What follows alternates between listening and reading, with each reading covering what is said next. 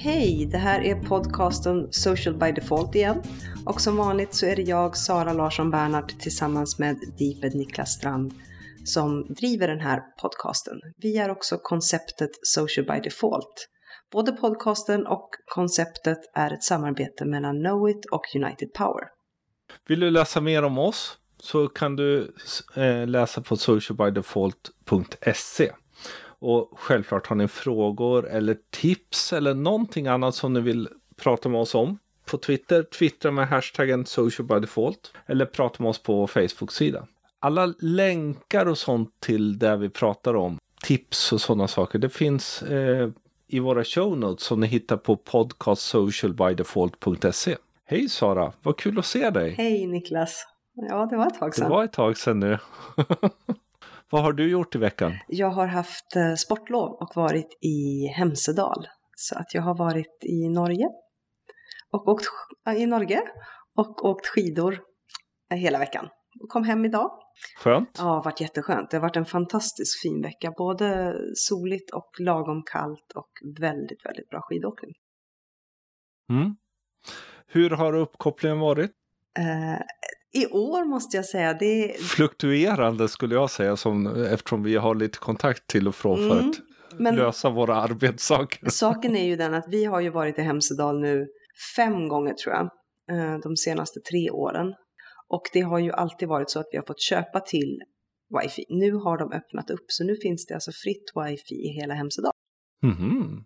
Men det funkar bättre på dagarna och sen på kvällarna när alla landar i sina stugor och börjar streama ja, och koppla upp sig. Då, då svajar det ordentligt. Då kör det ihop sig. Ja. Liksom. Jag tror vi kommer se det här jättemycket på alla semesterorter. Någonstans så tiden för att köpa, köpa rakt av borde vara över. Där jag kan tänka att vill man veta att man ska komma åt saker då kan man få köpa ett premium. Mm, precis. Bra, min vecka, jag har, jag har jobbat lite, mm. pysslat lite. Du hade en, en full vecka med annat än eh, Social by Default-jobb. Ja, det, det roliga var ju att jag har ju gjort massa jobb. Eh, I princip två av tre kunder jag har träffat har, har utmynnat i att vi kommer ha jobb framöver, du och jag. Mm. Men det har varit en eh, bra vecka även här i Dalarna. Fullt ös. Lite, lite annorlunda att inte ha dig på skärmen, så är det ju. Mm. Nu är jag tillbaka. Ja, nu är du tillbaka. Nu blir man inte av med dig istället. Nej, så nu är jag på skärmen lördag kväll efter Melodifestivalen. Klockan är 22.30. Ja, precis. Men du, mm? har, vi, har vi några nyheter? Ja, det har vi. Någonting som är lite lustigt och det är väl egentligen en fortsättning på vår podcast om Apple Watch. Men nu är det en eh, analysfirma som heter Strategy Analytics som har visat att just det här smartwatch-segmentet är större än segmentet schweiziska armbandsur.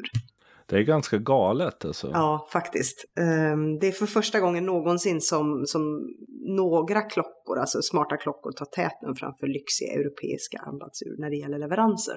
Mm. Så det mm. säljs ju onekligen en hel del eh, smarta klockor och framför allt är det Apple Watch som står för det här uppsvinget. Mm. Det här är ju sånt här som, alltså, nej de kommer aldrig bli större. Ja men det har redan hänt. Liksom. Vi, vi är på väg att även ha, ha smarta skärmar på armarna man Ja, fast jag tror ju att det är lite grann nyhetens behag.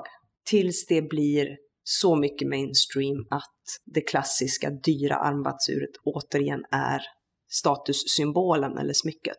Ja, men jag tror smycket är den intressanta delen i det. Att, att någonstans att du köper någonting fint som du sätter på dig när du inte vill vara uppkopplad. Mm. Eh, medan vardagen kommer handla om uppkopplade klockor. Jag tror vi kommer hamna där väldigt mycket. Som väldigt mycket annat någonstans. Att, ja, men, vi kommer antagligen inte ha mobilerna med oss på fest framöver heller. För då vill man kanske vara ouppkopplad. Mm. En, annan, en annan grej är ju att Instagram, förra podden berättade vi att de har kommit med multipla konton. Mm. Där de nu kommer med är tvåfaktors autentisering. Svårt ord. Mm. Helt enkelt, precis som på väldigt många andra att man får använda någon kod eller man får en, eh, ett sms när man ska logga in. Helt enkelt en säkrare sätt för att slippa hack och brute force inloggningar från folk som faktiskt inte har där att göra på sina konton. Nej. Kanske ett, eh, ett måste nu Uh, vi i och för sig kanske har varit ett måste länge, men ett extra, extra måste nu när man kan addera fler konton till samma inlogg. Ja, eller snarare var det ju att de var ju tvungna att addera flera kontomöjligheten mm. innan de kunde addera tvåfaktorsautentiseringen. Därför annars om du hade till exempel jobbat med ditt eget konto, med ditt företagskonto kanske två företag, då varje gång du skulle logga in var du tvungen att först logga in med ditt lösenord och sen få en kod och logga in med det och så sen skulle du göra nästa konto. Det de har gjort är att de har flyttat in alla konton hos så du behöver inte logga in i alla konton varje gång. Och därmed den gång du behöver logga in så behöver du använda då två olika inloggningsmetoder varje gång. Men hur, hur rullar de ut det här? Kommer jag få ett sms eller kommer jag få någon, någonting på min, på min inlogg? För jag loggar ju aldrig ur. Nej, du kommer kunna ställa in det i ditt konto. I, under inställningar. Twitter hade vi också, pratade vi också om, hela förra podcasten var ju tillägnad Twitter. Och det som händer nu är ju att Twitter, precis som vi sa då, måste ju göra en hel del förändringar för att överleva. Och det de gör nu, det är att de har ju insett att väldigt många företag använder Twitter som en kundtjänst, vilket innebär att nu utvecklar de ett antal nya användningsområden just för att förenkla för företag. Och det första de gör som de har rullat ut är att det finns en möjlighet för företag då att skicka med en länk som leder till en privat konversation i en dialog med en kund om det är så att man kommer med en frågan eller kritik eller något liknande så att man inte jobbar med den öppet. Och sen så kommer de inom relativt kort tid komma med en ny funktion som heter Customer Feedback. Och den ska helt enkelt göra det enklare för företag att samla in åsikter och synpunkter från Twitter-användare. Mm, intressant. Mm, de har väl kanske hittat ett segment där de ser att eh, Visserligen är ju Facebook också stort på kundtjänstsidan, men just Twitter. Och försöker väl eh, hitta möjligheter för företag att faktiskt använda det på ett än mer effektivt sätt än vad det är idag. Mm. Ja, de måste väl antagligen. Samtidigt så känns det ju liksom att än en gång springer efter Facebook. Mm. Det som de också släppte är ju GIF, möjligheten att då leta efter GIFar på de stora GIF-biblioteken som finns online. Mm. Det har ju också Facebook släppt i Messenger. Vi har ju fått en del kommentarer för, för podcasten förra om Twitter. Jag är fortfarande fundersam vart Twitter tänker ta vägen. Det känns ännu inte som de har hittat riktigt vart de ska. Nej, det känns som de famlar lite grann. Och eh, alltså jag skulle nog bli väldigt ledsen om Twitter försvann. Eftersom jag inte ser något, någon plattform som kan ta Twitters plats än så länge. Just det här enkelheten att följa andra. Du behöver inte ha liksom en två, två stycken ska följa varandra. Du behöver inte godkänna. Du kan hitta folk inom olika segment och sådär. Jag, jag ser inte än så länge något, någon annan plattform som kan ta den platsen. Och så länge som det inte finns så vill jag att Twitter ska vara kvar. Instant Articles eh, har ju varit ett klart mm. ett tag. Eh, de har öppnat upp för fler och fler medier och nu öppnar de upp för alla publicister. Vilket innebär att vilken bloggare som helst kommer kunna koppla ihop sin blogg med Instant Articles. Och för er som inte vet vad Instant Articles är, kort, Uh, helt enkelt så är det så att när du klickar på en länk så driver du inte trafiken ut ifrån Facebook till den plattform som länken kommer ifrån, utan det öppnas upp i ett snabbfönster. Så du stannar hela tiden inne på Facebook och det går extremt fort att ladda och du lämnar aldrig plattformen mm. helt enkelt. Framförallt så kommer det ju utmana bloggar och så. Ja, men hur ska vi mäta mm. trafik? Mm. Är det inkommande trafik eller är det Facebook-trafik? Ja, det, det, är en game changer på väldigt många många plan. Alltså. Visst är det det. Och, och dessutom någonting som vi har varit inne och pratat om tidigare. Just det här att idag kanske det är så att de olika plattformarna inte enbart ska användas till att driva trafik till en webbplats. Mycket som det var Nej. förut. Utan nu behöver man verkligen se varje plattform möjligheter och storheter i sig och fundera på okej, okay, hur ska vi använda den här plattformen på bästa sätt? Det har ju hänt lite mer. Det har ju läckt ut lite information, framförallt när det gäller Facebook Messenger då. Facebook kommer att börja införa annonser i Messenger under andra kvartalet av det här året. Och det kan man ju tycka är lite lustigt. Men framför allt till en början med åtminstone, som, som det sägs nu, är att annonserna inte ska dyka upp mellan meddelanden personer till personer, utan Nej. i konversationer som företag har haft med en person. Och alltså jag vet inte. Jag kan ställa mig jätteskeptisk till det här. Ja, jag, tror, jag tror det kommer krävas framförallt av företagen en ganska finkänslighet mm. I hur man gör det. Därför samtidigt har jag ställt en fråga till och jag får ett erbjudande sen för att jag har ställt frågan och gett dem data och sådär. Ja men då skulle jag bli positiv. Men skulle jag vara missnöjd med någonting mm. och sen få ett erbjudande på någonting. Då skulle du ju trippla min negativa syn på varumärket. Mm. Så, mm, jag, jag, jag, jag, tror Facebook har skapat en möjlighet samtidigt så kommer det vara företag som verkligen måste vara försiktiga att använda det? Jag vet inte. Ja, man måste ju se vad, återigen, vad är det Messenger gör och vad har man för, vad har man för ärenden eller anledning när man använder Messenger tillsammans med ett företag. Oftast så handlar det ju om information eller dialog som man inte vill ta öppet. Mm. Och då är frågan, passar annonser i en sån kontext. På tal om annonser så, du har ju varit i Norge och eh, jag var så sugen på podcasta så jag gjorde ju en intervju i veckan. Ja, det gjorde du. Tillsammans med Jonny Lindqvist, eller hur? Ja, ett samtal blev det. Han eh, gjorde en intressant LinkedIn-postning just runt hur de nya brieferna kommer behöva vara. Mm. Så den kan ni få höra på nu.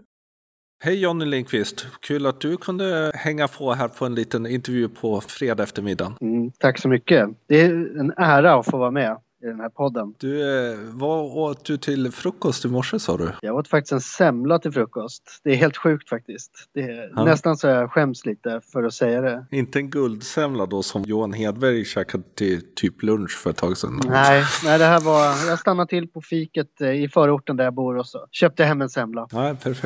Ja, det var skönt. Du Jonny, för de som inte vet vem du är, vad gör du och vem är du? Ja, vad gör jag? Just nu så arbetar jag på mediebyrån MSC som Creative Director. Också ansvarig för vår avdelning som heter Access som egentligen jobbar med icke-köpta medier och eh, sociala medier och innehåll. Innan det så har jag varit på en reklambyrå som heter DIST som jobbar med ungdomskommunikation. Jobbat på Statens medieråd med en eh, kampanj som heter No Hate Speech Movement. Gjorde också lite valkampanjsjobb för Miljöpartiet här under supervalåret 2014. Det är väl i korthet lite expertisområde inom unga och nätet. Du har ju liksom liksom jobbat med det här hur länge som helst.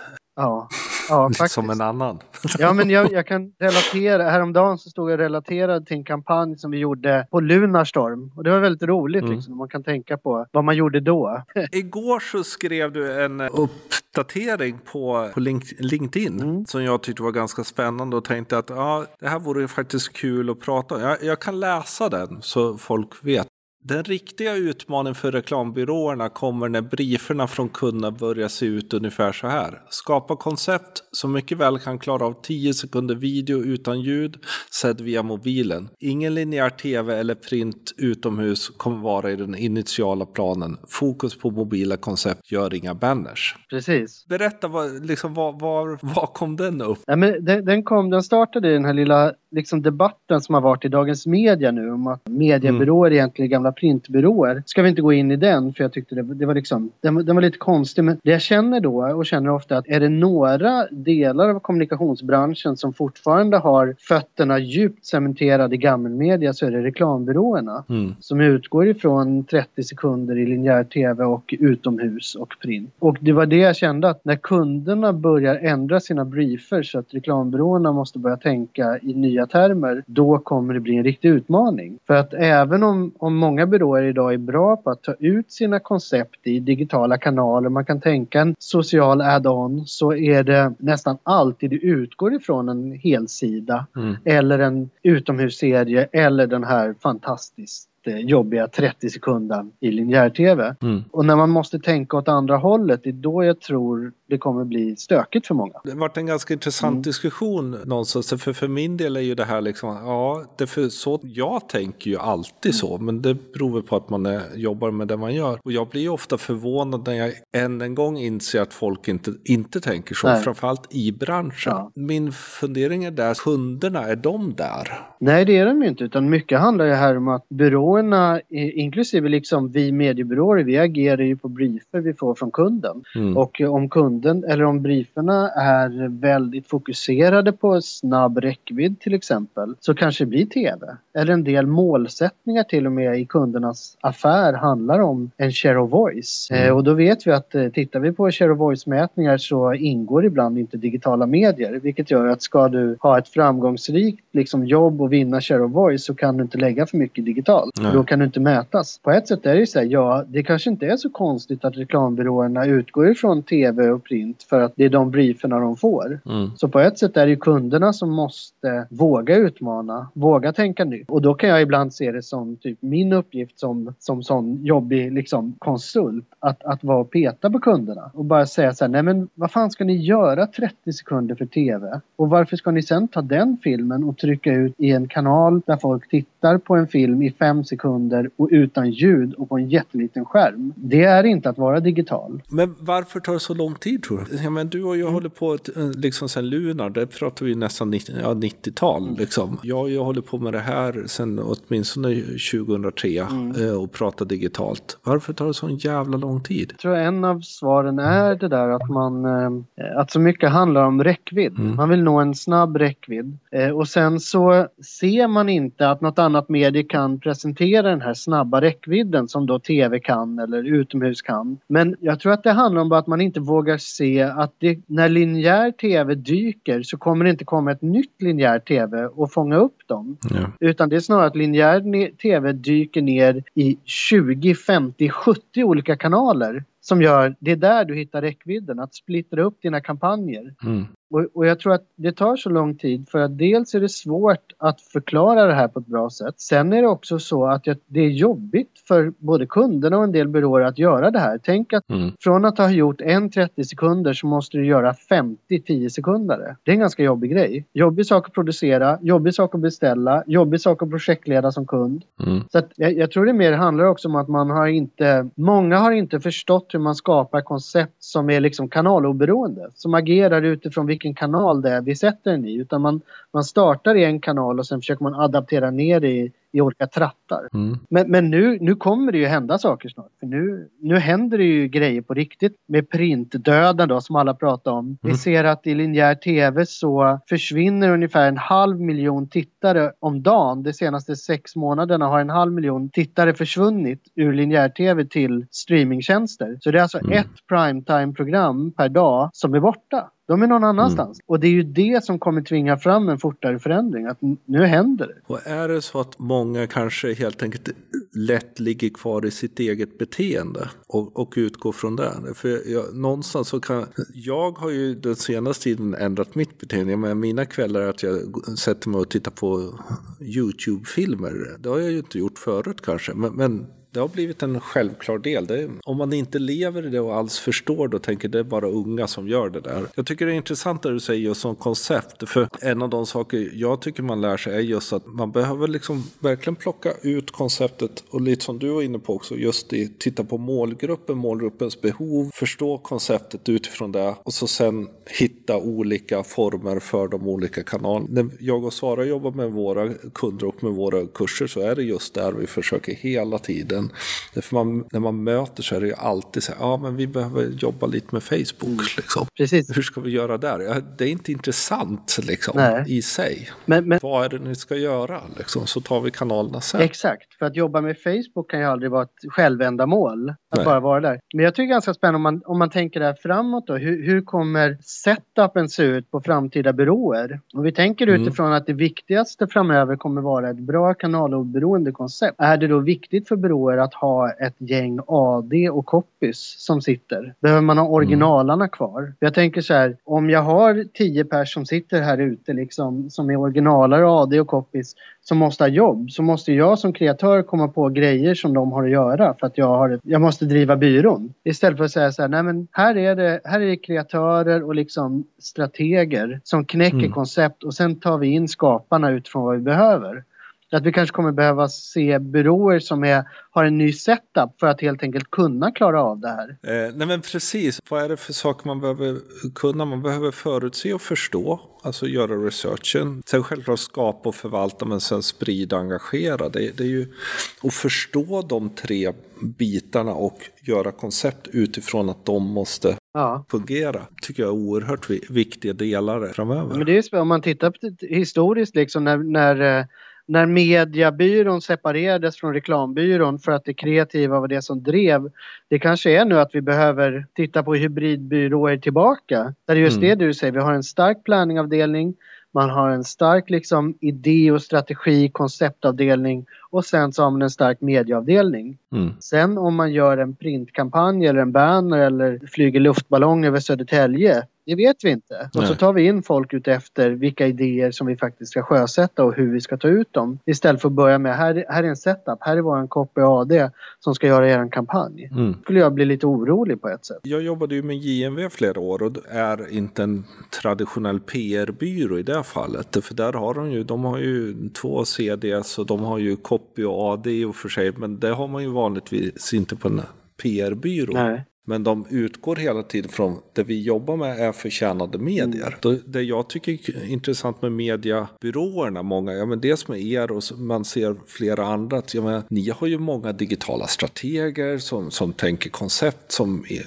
egentligen är in och tassar där reklambyråerna är. Ja. Det jag kan tycka då, jag sitter nu på en reklambyrå som jag då är delägare i, att vi någon gång in, har lite tappat både PR-delen och den, att den stora konkurrensen är ju mer att alla verkligen blir hybrider, som du var inne på, snarare än att vi drar åt olika håll så. Ja, men, verkligen, och det är ju en enorm branschglidning åt alla håll. Alltså, mm. är, när jag kom till MUC första gången, då var jag digitalchef. Och då var det en brutal kamp om sociala mediekanalerna med PR-byråerna. Eh, den kampen existerar inte på samma sätt nu utan nu är det precis det du är inne på. Koncept, idé, eh, kopplat till medielösningar där vi mm. liksom mm. är inne och går head to head ibland mot reklambyråer. Mm. Och, och, då är det verkligen så här, jag kan vara ödmjuk och säga så här, men vi har inte en suck om vi, om vi ska in i den allra vassaste kreativa lådan. Men vi förstår hur man tar ut koncept. Och mm. kan vi skapa ett koncept som vi samtidigt har en plan för spridning så är det ett bättre koncept än en apa som spelar trummor som sen ska boxas in i olika rutor och köpas ut och få konsumenten mm. att förstå. Men där är ju också vad, vad kunderna vill ha, vad man tänker om sina byråer. Vi har ett ansvar för att utbilda, det är kanske en del av byråernas utmaning, att man faktiskt måste också vara med och utbilda kunden. Oh ja, jag, jag håller verkligen med dig. Om, om vi nu, eller jag kan bara tala utifrån mig själv, om jag, jag har en ganska tydlig bild om vad jag tror saker kommer ta vägen och då blir det ju mitt ansvar som som, som konsult liksom. Att försöka förklara den bilden för mina kunder. Mm. Sen får vi se om de tror på mig eller inte. Det, det vet vi inte heller. Nej, och jag tror att det här kan vara en utmaning för marknadschefer idag. Att förstå att de måste ju, från att ha varit de som gör beställningar, som de behöver ju också vara de som faktiskt hela tiden inspirerar och skapar möjligheter internt. För en av de sakerna som också finns är ju att jag är ju fortfarande inne på att ganska mycket måste också göras internt. Man kan inte köpa allt innehåll, man kan inte, ingen har råd med det och det blir inte alltid bra heller. Därför som byrå så har man ju inte all insyn och all känsla. Nej, jag håller med dig verkligen där. Och jag tror när vi pratar marknadschefer och marknadsavdelningar så kommer det här vara en utmaning framåt också. Likväl för byråerna, hur ska byråernas setup se ut? Men vad, hur ska en marknadsavdelning vara, vara kittad om fem år? Mm. Eh, för jag säger så här, visst, det är såklart man ska ta hand om sina sociala kanaler själv. Det kanske är till och med så att man ska ta hand om sina programmatiska köp själv. Det kanske är så att man ska ha koncept själv Alltså mm. för att det finns ju ingen som brinner lika mycket för varumärket än de som jobbar på det. Och, och då är frågan, klar, klarar man av det? Vilka företag har en sån plan för sin egen omställning? För jag tycker fortfarande, om vi tar sociala kanaler så känns det ju som, det ligger ju otroligt mycket fortfarande ute hos små, stora, mellanstora byråer. Att mm. eh, liksom social media, gardening och managing och, och på sikt kanske inte det alls ska ligga på en konsult. Utan det... Ja, och jag, jag ser snarare att det kommer mer, också mer och mer att vi får ju frågor hela tiden och faktiskt jag får bita i det sura äpplet som, som byråägare och faktiskt säga ja men visst vi kan göra det här och försöker ändå då balansera så att det, man inte går i de fällor vi har sett förut. Men, men fler och fler frågor därför just att internt blir det svårt att resurssätta allting. Man ser att det blir mer och mer som behöver göras. Om vi liksom stannar i sociala medier här eller sociala kanaler så tycker jag också det är spännande att det känns som många, många kunder sociala kanaler är nu liksom redo för helt eget premiuminnehåll tycker jag. Mm. För nu har man hållit på här i fem, sex, sju år och liksom lassat in pengar och tid och byggt upp de här kanalerna. Men det är väldigt få som skapar riktigt bra premiuminnehåll utan det är bildbanker och det är bra copies och det är tävlingar, kreativa liksom kampanjer. Nu raljerar jag lite men, men tänk, tänk om någon kund liksom skapade sin egen Netflix-serie bara för mm. Facebook eller bara för att webb-tv och sådär, men då vill man ju alltid trycka ut det och man vill ha någon play-kanal med. Men säg, jag skulle väldigt gärna gå in och bara, nej men nu gör vi den här för din kundklubb. Trailar vi det på eran Facebook. Mm. För ni har ju lagt ner så mycket pengar i de här plattformarna så att det är en bra publik liksom. Varför inte göra innehåll och skicka till de som faktiskt har optat in, som gillar er, som återkommer istället för att skapa jättedyrt innehåll och sen jaga livet ur sig på hela internet för att få folk som kanske inte vill titta titta. Det tycker jag, att, att liksom börja se de här här egna skapade universum som någonting man kan faktiskt använda. Mm. Det är mm. kanaler som finns där. Jag funderar så här, är det så att om vi säger så här, om 20 år kommer vi kalla det här den sociala revolutionen? Precis som vi pratade om den kreativa revolutionen. Jag, jag tror inte det. Jag tror i sådana fall vi kommer titta tillbaka på den mobila revolutionen. Att den sociala liksom är en del i den mobila. Okay. Tror jag. För att det sociala, men, men sociala ändrade ju sättet vi var på internet internet. Mm. Det gjorde något att vi gick ifrån att vi läste en webbsida till vi började interagera. Man pratade om användargenererat innehåll. Men den mobila digitala revolutionen har ju ändrat hela sättet vi kan bygga kampanjer, vi kan titta på människor, hur människor kan konsumera det de vill när de vill. Så jag tror att den sociala kanske bara var en lit, litet uppkast, ett litet intro, mm. men det är den mm. digitala revolutionen som... Den mobila? Den mo äh, förlåt, precis. Den mobila som vi kommer se tillbaka på. Mm. Men vad kommer sen då? ja. Både du och jag brukar ju kika framåt. Mm. Liksom. Men vart är vi på väg nu då? Det kommer ju bli än mer mobilt. Och man har ju pratat om wearables. Men jag, jag, tror ju någonstans utifrån wearables fast ett steg vidare där hela vår omvärld blir en skärm. Tror jag. Där vi liksom kan mm. projicera upp saker och se saker överallt. Det finns ju en, det var ett, ett tag sedan jag såg det men det hette Sixth Sense Technology. Där, det är, där de har gjort hela mobilen mobilen så den är också som en sändare som man har ett halsband eh, här på bröstet. Vilket gör att mm. du kan då projicera upp dator eller bilder på en vägg eller du kan sätta ett papper i en hållare, ha som skärm. Mm. Du kan sätta handen framför och får då liksom eh, nummerskivan i handen och kan slå det mm. numret och så har du bluetooth. På något sätt så har tekniken då gått en wearable men också är tillgänglig för hela rummet runt omkring dig. Om, omnipresent teknik liksom? Ja, på något sätt, för att använda ett mm. svårt ord. Ja. för det ska man...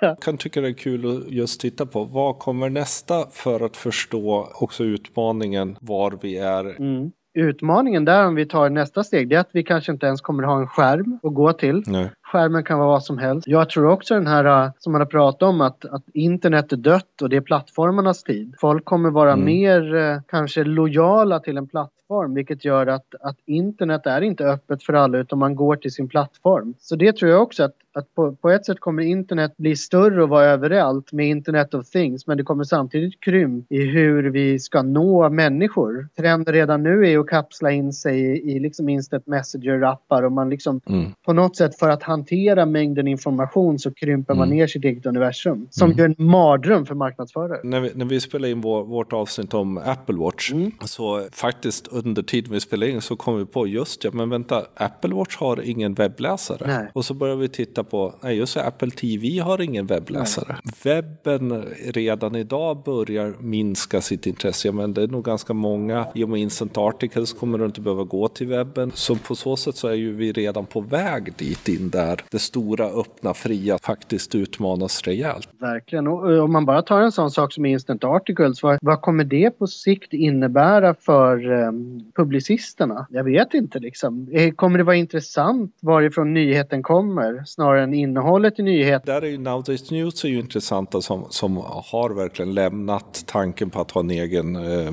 publicistisk plattform. Nej, men, och, och jag tycker det är spännande. Jag, jag tror att för fem år sedan så satt jag för en kund och så presenterade jag en digital kampanj helt utan banner. Mm. Och det blev ju inget av det såklart. Men jag tror fortfarande på det och jag är där igen. Jag kommer inte ge mig förrän vi verkligen har pushat igenom det. För att sättet att kommunicera, särskilt via sociala medier, handlar inte om banners utan det handlar om innehåll och det handlar om att, mm. att liksom förstå vilka människor man vill prata med. Och det, det är ju spännande för det ställs ju på ända när till exempel ett Aftonbladet kommer börja tappa sin dragningskraft på samma sätt som TV3 inte har några tittare kvar. Liksom. Kan vi inte köpa banners därför mm. ingen kommer se det? Och i plattformarna där människorna är finns inga banners. Så då är åter tillbaka till min LinkedIn-uppdatering. Eh, att vi måste börja tänka i en värld där vi inte har den här indragaren som vi har idag. Jag har ju också mm. en av mina föreläsningar brukar snacka om att man använder ofta TV som lokomotiv i sina kampanjer. Men vi måste redan nu börja tänka på hur gör vi när vi inte har TV som lokomotiv? För den dagen kommer komma väldigt, väldigt snart. Mm. Och har vi inte tänkt tanken så kommer någon annan ha tänkt det och då blir vi omkörda. Tack så hemskt mycket.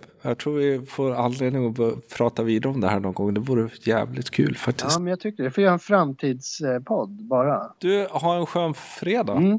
Tack detsamma. Ett jätteintressant ämne tycker jag och jag tycker att eh, det är verkligen intressanta utmaningar som, som reklambyråerna ställs inför eh, nu framöver och de behöver verkligen tänka till. Dels så som ni pratar om hur, hur de sätter ihop sina team och framförallt hur de tar tag i och tar hand om kundernas briefer och kanske till och med lär kunderna att sätta bättre briefer för att eh, kunna göra mer digitala lösningar. Och lite där du och jag jobbar med hela tiden, att faktiskt utbilda kunderna att bli bättre på det digitala. För att på så sätt bli bättre beställare. Mm.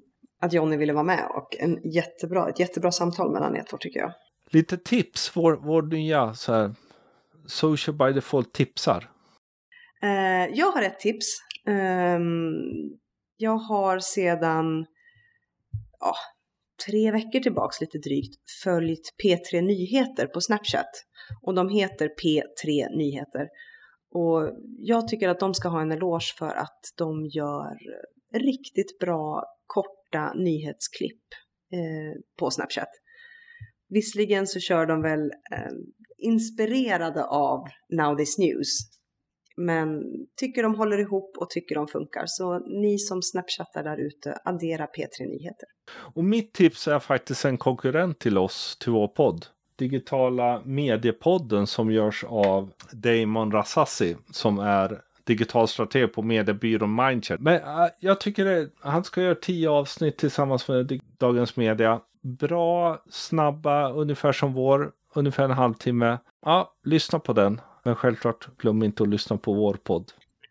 Och det var allt vi hade idag. Jättebra tips. Så tack för oss.